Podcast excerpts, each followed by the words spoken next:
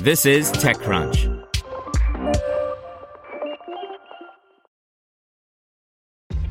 This episode is brought to you by ShipStation. You know, some things take a lot of work, like sending little robots to far off distant planets. And just as that's challenging, so too is running a successful e commerce business, especially when there's so much to do. So I want to introduce you all to ShipStation.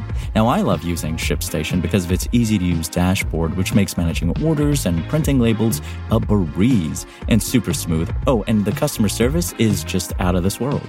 It's exactly what you need to help grow your business. Sign up for your free 60-day trial at shipstation.com slash technews. That's shipstation.com slash technews. This is TechCrunch. This tool helps you trim your follow list on Twitter by Ivan Mehta. Twitter is a mess, but it's still addictive. While some folks might have headed to Mastodon, those who stick around might still want to get the best out of the bird site. If you feel that your timeline is very cluttered, a new tool named Prune Your Follows can really help with that. The app shows you the people you follow in largely four categories overpopular, most followed, underpopular, least followed, overactive, accounts that tweet a lot, and unactive, seek, accounts that tweet only a few times a year. You can quickly unfollow accounts that you think are not worth following anymore.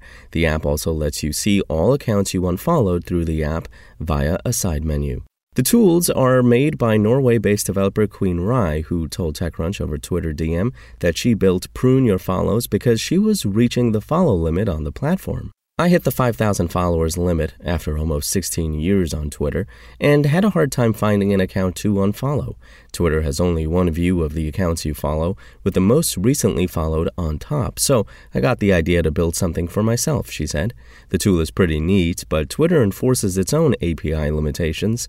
An app can facilitate 50 unfollows per 15 minutes and 500 unfollows in total for a day. If the app hits the limit, you can still click on the individual profile and unfollow them on Twitter. Rye said to overcome this limit, she is experimenting with multiple features. One possibility is to display a total counter on the website or stagger the access to the tool. She's also contemplating a feature that lets people add Twitter accounts to a list.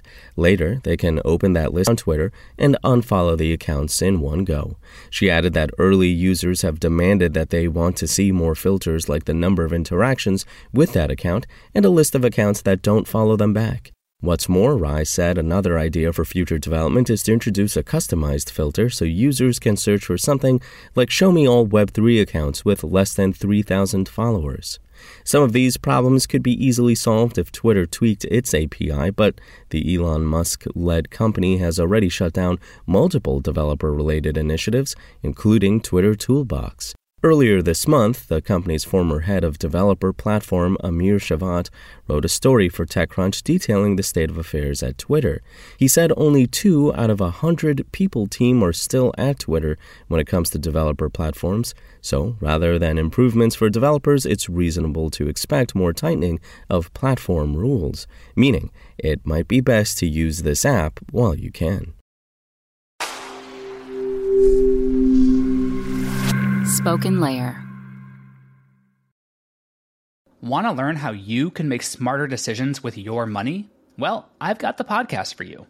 I'm Sean Pyles, and I host NerdWallet's Smart Money Podcast. Our show features our team of nerds, personal finance experts in credit cards, banking, investing, and more. And they'll help you make the most of your money while cutting through the clutter and misinformation in today's world of personal finance.